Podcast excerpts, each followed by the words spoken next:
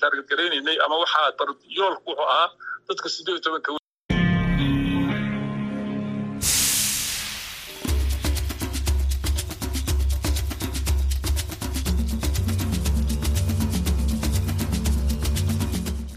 Hii ni idhaa ya Kiswahili ya Sauti ya Amerika, VOA, inayotangaza moja kwa moja kutoka jiji kuu la Marekani, Washington DC.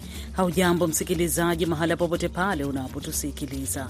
Ninayekukaribisha katika matangazo haya naitwa Mkamiti Kibayasi na mimi hapa ni BMJ Mridhi. Karibu kwa matangazo yetu ya jioni leo, ikiwa ni Jumatatu tarehe 30 mwaka 2023. Matangazo haya yanasikika kupitia redio zetu shirika ikiwemo Radio Free Africa ambayo inasikika kote nchini Tanzania na eneo zima la maziwa makuu kupitia masafa mafupi na vilevile Radio Citizen inayosikika kote nchini Kenya. Tunapatikana pia kwenye mtandao wetu wa VOA Swahili.com.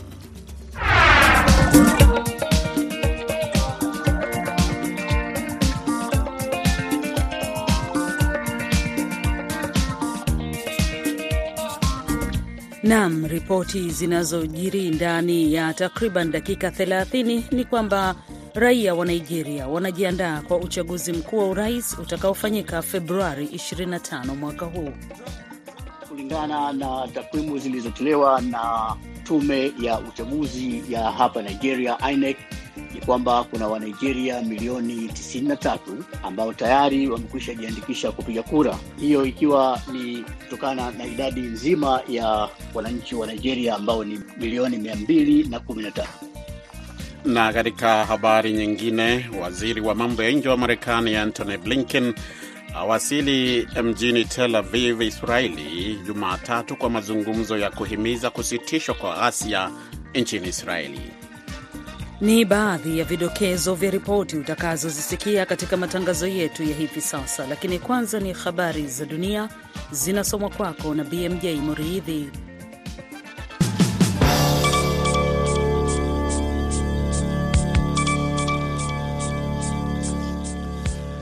Nam, kutoka chumba chetu cha habari tunaarifiwa kwamba mlipuko katika msikiti mmoja ndani ya makao makuu ya polisi nchini Pakistan leo Jumatatu umesababisha vifo vya takriban waumini ishirini na watano na kujeruhi wengine mia moja na ishirini kwa mujibu wa maafisa. Shambulio hilo lilitokea wakati wa sala ya alasiri katika mji wa kaskazini magharibi wa Peshawar karibu na makazi ya makabila ya zamani ambayo yanapakana na Afghanistan, ambapo wanamgambo wamekuwa wakiongezeka kwa haraka katika siku za karibuni. Sehemu ya paa na ukuta wa msikiti vilikuwa vimeporomoka. Manusura wengi manusura wengi wao wakiwa na damu kwenye nguo zao walionekana wakichechemea kutoka kwenye eneo la tukio huku miili ikisafirishwa kwa ambulensi, kwa mujibu wa ripota mmoja wa shirika la habari la AFP.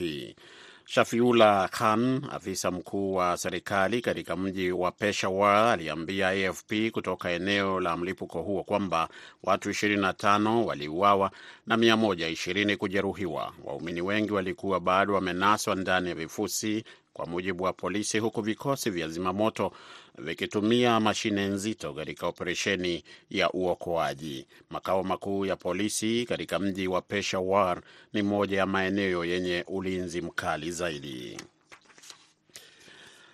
Shirika la afya duniani WHO limesema limeto, limetoa wito wa uwekezaji zaidi katika kupambana na kundi la magonjwa ya kitropiki yaliyopuuzwa ambayo yamewaacha zaidi ya watu bilioni 1.6 wengi wao wakiwa katika nchi za maendeleo duni wakihitaji matibabu.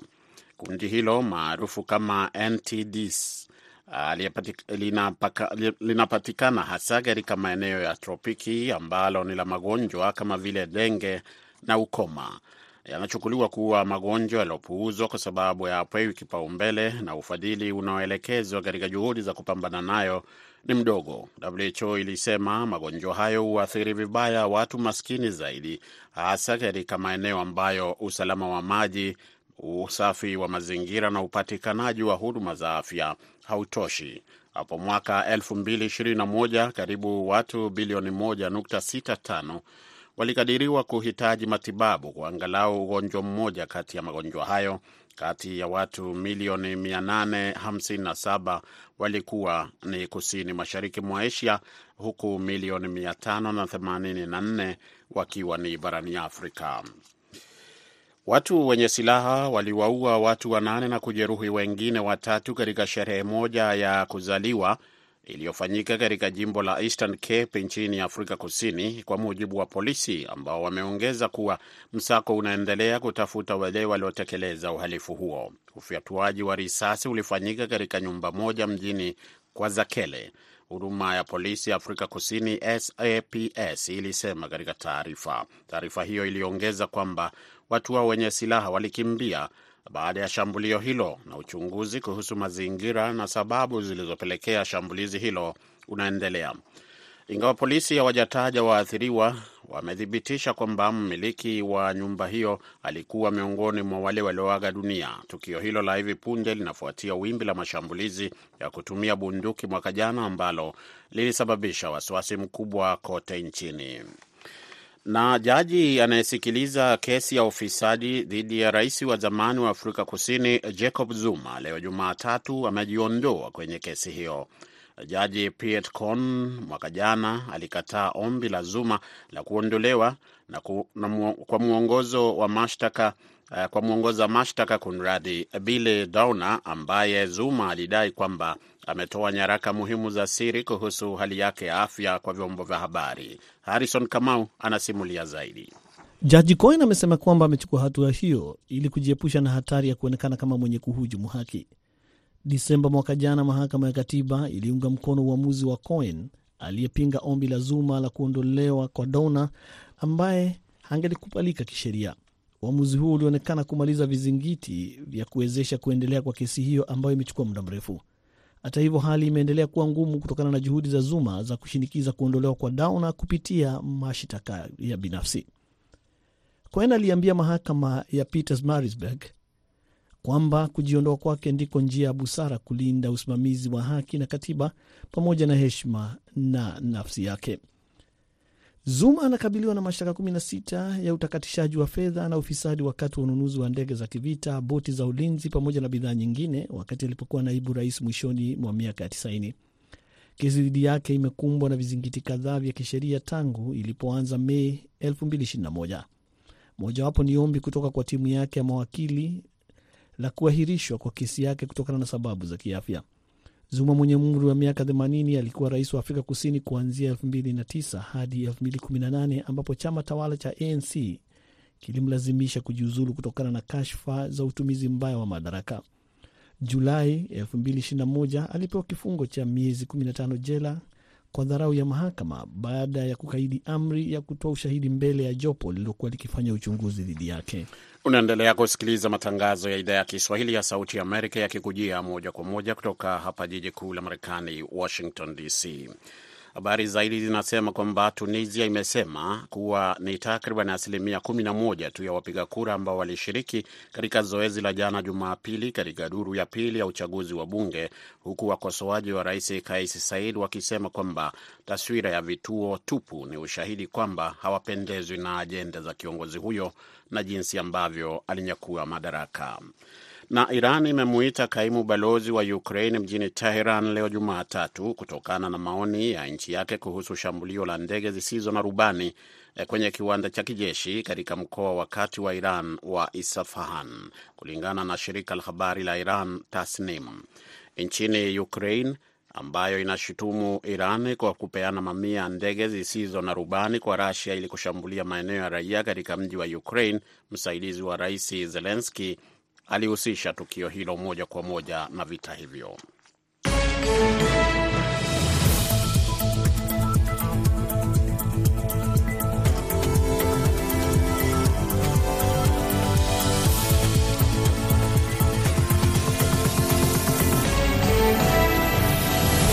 Unasikiliza matangazo ya VOA Swahili kutoka hapa Washington. Habari kuu ni kwamba nchi wanachama wa IGAD wanafanya kongamano la mawaziri huko nchini Kenya kuhusu usalama, ugaidi, biashara haramu ya binadamu, ukosefu wa usalama baharini, miongoni mwa changamoto nyingine za kiusalama.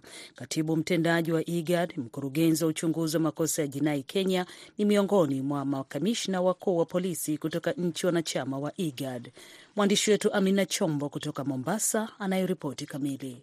Uhalifu wa jinai baina ya mipaka ya mataifa wanachama wa shirikisho la IGAD ni changamoto kwa vyombo vya usalama na idara ya mahakama.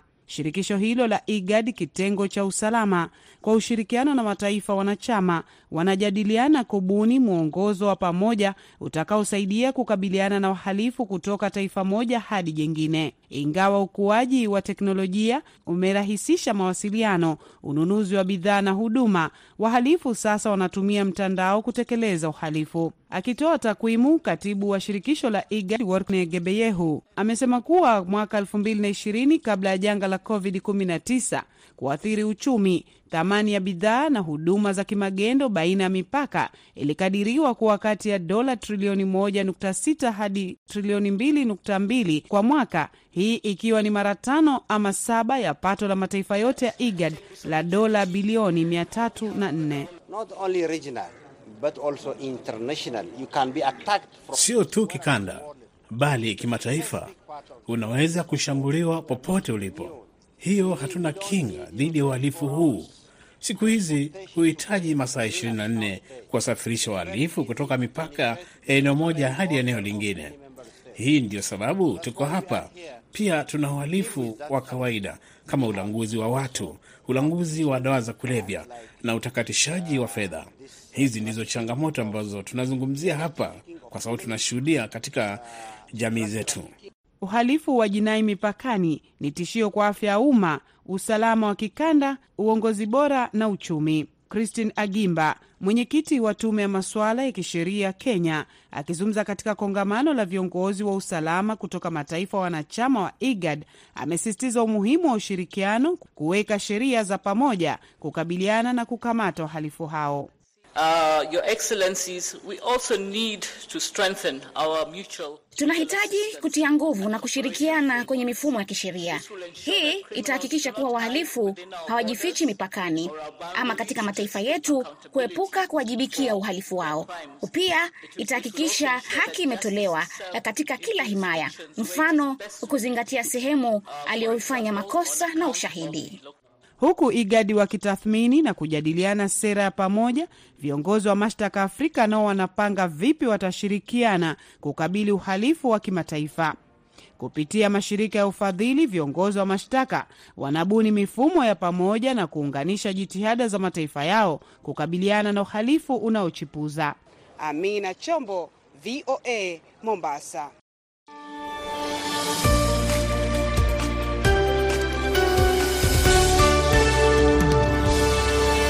Tukiendelea na ripoti zaidi ni huko Nigeria ambapo Wanigeria wanajiandaa kwa uchaguzi mkuu wa urais hapo Februari 25 mwaka huu. Abdu Shakur Abod amezungumza na Mamoyo Hamza akiwa mjini Abuja huko Nigeria, na kwanza akataka kujua hali ilivyo kwa sasa nchini humo. Wananchi wa Nigeria wanajitayarisha kuingia katika uchaguzi Februari 25 kuchagua raisi pamoja na bunge la taifa na baada ya wiki mbili tu uh, watarudi tena katika vituo vya kupiga kura kufanya uchaguzi wa magavana wa majimbo thelathini na sita ya taifa hili kubwa kuliko yoyote uh, barani Afrika.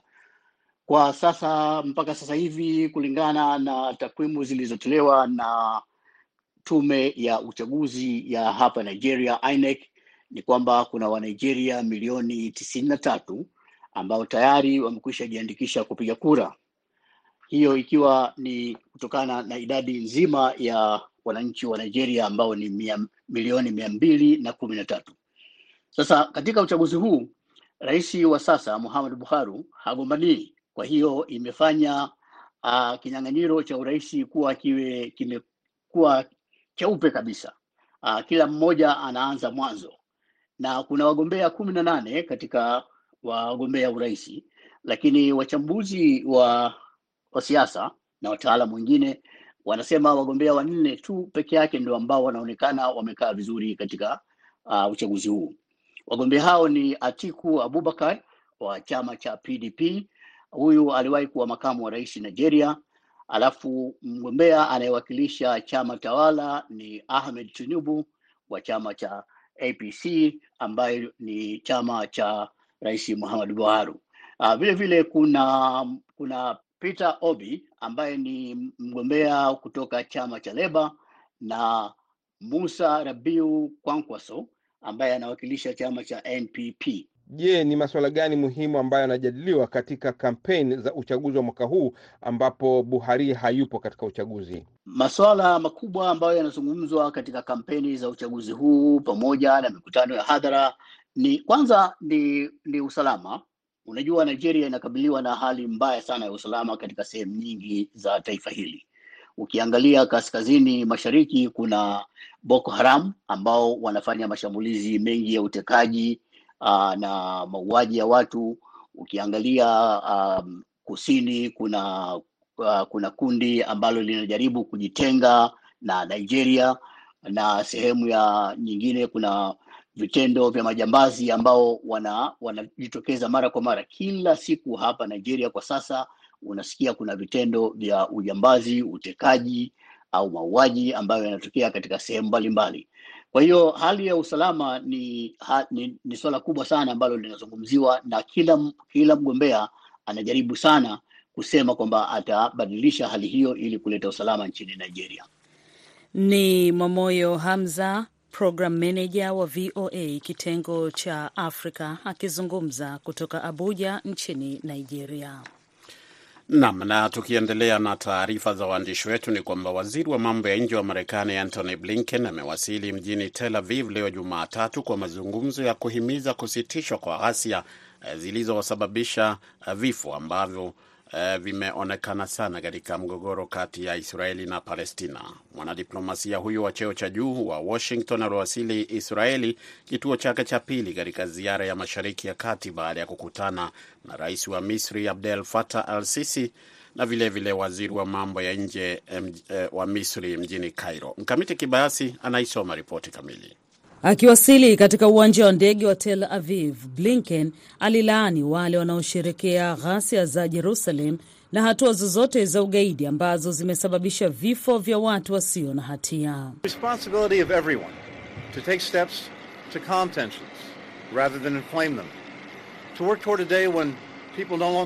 Ni jukumu la kila mtu kuchukua hatua za kutuliza mivutano badala ya kuchochea hali hiyo, kufanya kazi kuimarisha hali ya kufanya watu wasiwe na hofu kamwe katika miji yao, nyumba zao na sehemu zao za kuabudu.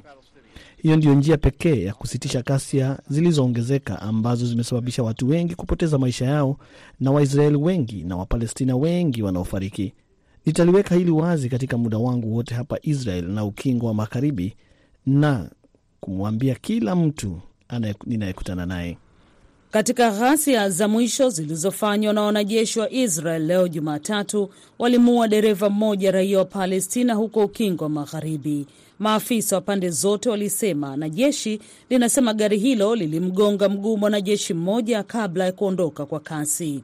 Wakati huo Israel ilifunga nyumba ya familia ya raia mmoja siku ya Jumapili huko Jerusalem Mashariki, ambaye aliwaua watu saba karibu na sinagogi, ikiwa ni sehemu ya hatua za kuwapokonya haki fulani jamaa wa washambuliaji. Hatua zilizotangazwa ni kuambatana na mapendekezo kutoka kwa washirika wa kisiasa wa Netanyahu wenye msimamo mkali ambao walimwezesha kurejea madarakani mwishoni mwa mwezi Disemba. כמו כן נחליט בקרוב על צעדים לחיזוק ההתיישבות ביהודה ושומרון כדי להעביר לטרוריסטים... Hatutaki kuzidisha kasia, lakini tumejiandaa kuwa na uwezekano wowote. Jibu letu kwa ugaidi ni uungaji mkono thabiti na majibu yenye nguvu ya haraka na sahihi. Marekani kihistoria imekuwa ikiongoza katika masuala ya diplomasia Mashariki ya Kati, na Misri ambayo ina uhusiano na Israel imehudumu kwa muda mrefu kama mpatanishi katika mzozo wa Israel na Palestina. Blinken anakutana na Benjamin Netanyahu hii leo ikifuatiwa na mkutano na waziri wa mambo ya nje wa Israel Eli Cohen na rais wa Israel Isaac Herzog. Pia atasafiri hadi Ramallah katika ukingo wa magharibi hapo kesho kwa mazungumzo na kiongozi wa Palestina Mahmud Abbas. Abbas alikutana na mkuu wa CIA William Burns huko Ramallah jana Jumapili kujadili jinsi hali inavyozidi kuwa mbaya, lilisema shirika rasmi la habari la Wapalestina la WAFA.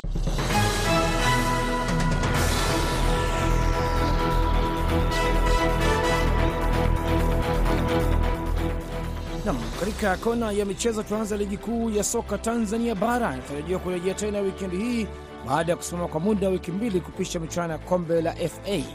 Baadhi ya timu zimeonekana kufanya vizuri katika michuano ya ligi hiyo, ikiwemo miamba ya soka nchini humo, timu ya Simba na Yanga na Azam FC. Lakini swali linalojitokeza ni sasa, je, timu hizo zitaweza kuendeleza cheche zake kama zilizoshuhudiwa kwenye michuano ya FA? Wachambuzi wa soka nchini humo wanasema kwamba kurejea tena kwa ligi kuu ni mtihani mkubwa kwa kila timu. Of course cheche lazima zijitokeze kwa sababu ushindani umekuwa mkubwa sana. Kila timu imesajili vizuri, kila timu ina nia ya kuchukua ubingwa huu. Aa, kwa hiyo yoyote ambaye hato kufanya vizuri kutokana na usajili aliofanya, basi anaweza akapoteza na asichukua ubingwa, lakini kila mtu anajitamba kutokana na usajili aliofanya, na wachezaji wako vizuri kwa nia ya kuchukua ubingwa. Na kutoka huko Tanzania tuelekee hadi nchini Kenya. Mashabiki wa AFC Leopards nchini humo wameelezea kukerwa kwao na uamuzi wa mechi ya siku ya Jumapili ambapo timu hiyo ilitoka sare dhidi ya mahasimu wao wa jadi Gor Mahia. Denis Wanyonyi anaokerwa taarifa hiyo kutoka Kenya. Wanasema siku zote kwamba azi akikosa kuota usingizia jua. Ndio kauli inayodhihirika kutoka kwa mashabiki wa klabu ya AFC Leopards ukipenda chui, ambao wanamlimbikizia kidole cha lawama mwamuzi wa debi la 95 la mashemeji iliyosakatwa siku ya Jumapili ugani Nyayo. Wakiongea na meza ya VOA michezo baada ya timu hiyo kutoka sare ya sufuri bin sufuri dhidi ya mahasimu wa tangu jadi, inazungumzia klabu ya Gor Mahia ukipenda serikali. Mashabiki hao sasa wanamlaumu refa Mary Njoroge kwa kutoa maamuzi mabaya na yenye mapendeleo. Hai, tulikuwa tunahitaji pointi tatu hapa na ni kwa vile? Me, mechi imetupeleka mbali, tumepata pointi moja. Game FC wamecheza game poa, finishing yetu ndio haikuwa nini kabisa, lakini ref pia ametuonea juu fauli zingine alikuwa anapuliza fauli zingine hata zilikuwa zinasaidia hapo. Kwa hivyo ref ameharibu game kabisa. Kwa upande wake mkufunzi mkuu wa klabu ya Gor Mahia Jonathan McKinstry amekiri kuwa mechi hiyo ilikuwa ngumu zaidi, japo imempa nafasi ya kupambana kwenye mechi zijazo. Naturally we come into every game looking to win, but it's another point to our collection. Kutokana na sare hiyo sasa, Gor Mahia imechupa hadi nafasi ya pili ligini kwa alama 24 huku Leopard ukipenda juu ikisalia katika nafasi ya nane kwa alama 18. Kwa niaba ya Sauti ya Amerika, meza ya michezo kutoka Nairobi nchini Kenya, mwanakwetu mimi naitwa Dennis Wanyunyi. Nam, kutoka nchini Kenya tuelekea hadi huko nchini Rwanda, ambapo ligi kuu ya soka nchini humo inaingia katika mkondo wake wa pili, huku timu ya APR FC ikiwa imekaa kwenye nafasi ya kwanza baada ya kuanyuka wapinzani wao Kiovu Sports goli tatu kwa mbili na shirikisho la soka nchini humo limeadhibu timu ya Kiovu kucheza mechi moja bila kuwepo washabiki kufuatia kile walichotaja mashabiki wa Kiovu kumtusi vibaya refu wa kimataifa Salma Mukansanga. Mwanamichezo wetu Christopher Karenzi ana taarifa kamili kutoka Kigali. Kushinda mechi hii kumeiweka timu ya APR kuongoza jedwali ya ligi kwa muda na alama 34 kwa jumla ya mechi 17. AS Kigali baada ya kupoteza mechi yake dhidi ya Rwamagana Football Club moja bila imebaki kwenye nafasi ya pili na alama 33. Rayon Sport ikiwa ugenini imetoka tasa moja kwa moja na wenyeji Mukura Victor Sport na Gasogi United kuichapa Sunrise matatu kwa nunge. Shua Mfizi ni mpenzi wa APR, anaamini kwamba wakileta wachezaji wa kigeni watafikisha mbali timu yao. Tunatumaini kwamba tutafika mbali, hata kombe la Champions League ya Afrika lazima tutaileta. Kwa jumla timu tatu ziko kwenye nafasi ya tatu wakiwa na tofauti ya magoli tu. Hayo yakiarifiwa, shirikisho la soka nchini Rwanda limeadhibu timu ya Kiovu kucheza mechi moja bila kuwepo mashabiki kufuatia kile walichotaja mashabiki wa Kiovu kumtusi vibaya refa wa kimataifa Salma Mkansanga. Mwamuzi Mkansanga anatuhumiwa na mashabiki wa Kiovu kupendelea timu ya Gasogi United alipokuwa mwamuzi wiki iliyopita. Kutoka kona ya michezo, Sauti Amerika, mimi ni Christopher Karenzi, Kigali. Asante sana Karenzi kutoka Kigali. Na moja kwa moja tuelekea hadi huko Jamhuri ya Kidemokrasia ya Kongo, kwako Kahozi Kosha, kuna nini? Nam, shirikisho la kandanda Afrika CAF imetoa malipinzi makali dhidi ya timu ya taifa ya kandanda ya Leopard ya vijana wasiozidi miaka 23 kwa sababu ya kudanganya umri wa miaka ya kuzaliwa ya mchezaji Arsene Zola ambaye anadhaniwa ana umri wa miaka zaidi ya 23. Viongozi wa shirikisho la kandanda hapa DRC waliambia Sauti Amerika hii leo ya kwamba wanaendelea kuleta maelezo na vibali vinayoaminika kuwa Arsene Zola yupo na umri wa miaka chini ya 23. Ikiwa imesalia wiki mbili kabla ya michuano ya maklabu Afrika kuanza kutifua vumbi ifikapo tarehe 12 mwezi Februari, wakilishi wa Jamhuri ya Kidemokrasia ya Kongo wakiwemo timu ya Eloi Lupopo ya Lubumbashi imefanya kambo yao ya muda nchini Tunisia ni wiki mbili sasa, kabla ya mechi yake ya kwanza ya raundi ya makundi dhidi ya timu ya USM Algeria. Daring Clay Motema Pembe na TP Mazembe wamejiandaa nyumbani. Fanfan Bitangira ni mwandishi wa habari mjini Kinshasa, ameleta tathmini yake kuhusu timu inayowakilisha Jamhuri ya Kidemokrasia ya Kongo. Uh, kwangu mie minaona ke minaona kama matimu yote ine eh, imekuwa na uh, bahati ya kwenda mbali. Msimu uliopita timu ya TP Mazembe ilienda hodi kwenye fainali ya mchuano wa kombe la shirikisho la bara la Afrika. Kaozi Kosha, Sauti Amerika, Kinshasa. Asante sana Kauzi Kosha, na kufikia hapo tunakamilisha kona ya michezo kwa leo. Ni mwanaspoti wako Sunday Shomari ni kuambia alamsik kutoka jikuu la Marekani, Washington.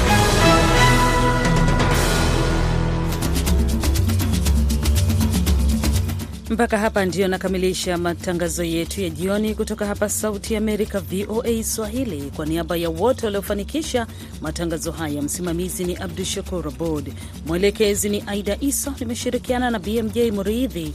Naitwa Mkamiti Kibayasi na kutakia jioni njema kutoka hapa Washington DC.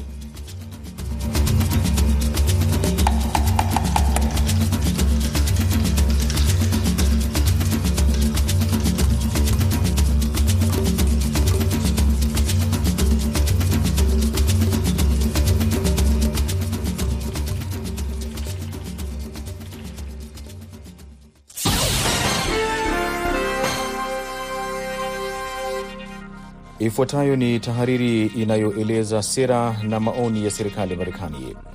Katika kikao cha Baraza la Usalama la Umoja wa Mataifa kuhusu Yemen na mwakilishi maalum wa Umoja wa Mataifa kwa Yemen Hans Grunberg alisema majadiliano ya kidiplomasia ya hivi karibuni baina ya Wahodhi na Saudi Arabia ni uwezekano wa mwelekeo mzuri kuhusu mgogoro wa miaka minne.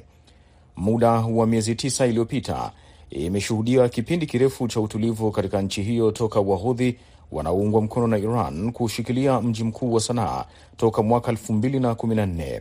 Mgogoro huo moja kwa moja na kwa mbali umesababisha vifo vya maelfu ya Wayemen na kusababisha kile Umoja wa Mataifa mara kwa mara unaeleza janga kubwa ulimwenguni la kibinadamu. Licha ya makubaliano ya sitisho la mapigano yaliyosimamiwa na Umoja wa Mataifa kati ya pande zote hayakuongezwa muda rasmi baada ya muda wake kumalizika Oktoba 22 na kuwa mafanikio makubwa ya kupunguza vifo vya raia na sehemu muhimu ya sitisho la mapigano kuendelea kuwepo. Naibu mwakilishi wa Umoja wa Mataifa Richard Mills amepongeza hali ya utulivu nchini Yemen na kueleza matumaini kwamba pande hizo zinaweza kuongezeka na kuongeza makubaliano mapya ambayo yatafungua njia kwa amani ya kudumu kwa wote. Makubaliano hayo yanapaswa kushughulikia matakwa ya Wayemen ya kuwepo kwa haki na uwajibikaji, kama alivyosema waziri wa mambo ya nje wa Marekani Antony Blinken siku za nyuma. Kwa amani kuwepo, hata hivyo, Wahodhi lazima wasimamishe mashambulizi katika miundombinu ya uchumi wa Yemen, amesema balozi Mills. Mashambulizi haya yanasitisha kuitambukiza Yemen katika mgogoro wa kuwanyima wa Yemen rasilimali zinazohitajika sana na kuzidisha mgogoro wa kibinadamu. Balozi Mills pia amesikitishwa sana na mtiririko wa silaha zinazotumwa na Iran kwa Wahudhi. Uingiliaji huo mbaya unaweza kuchochea uingiliaji wa nje na matatizo kwa nchi ya Yemen, wakati ambapo Wayemen wanatoa mwito wa mashauriano ya kumaliza vita. Njia bora ya Wahodhi kufanikisha malengo yao walioyaeleza ya makubaliano ya kisiasa kwa wote na serikali ya Yemen chini ya uangalizi wa Umoja wa Mataifa, amesema Balozi Mills. Makubaliano pekee ya kisiasa ya Wayemen kwa Wayemen yanaweza kubadili mzozo mkubwa wa kibinadamu kwa Yemen. Tunatoa mwito kwa Wahodhi alitangaza Balozi Mills kujihusisha kwa nia njema kutatua fursa hii adhimu ya utulivu na kuchagua amani na wakati mwema ujao dhidi ya vita na kutaabika zaidi. Hiyo ilikuwa ni tahariri iliyoeleza sera na maoni ya serikali ya Marekani.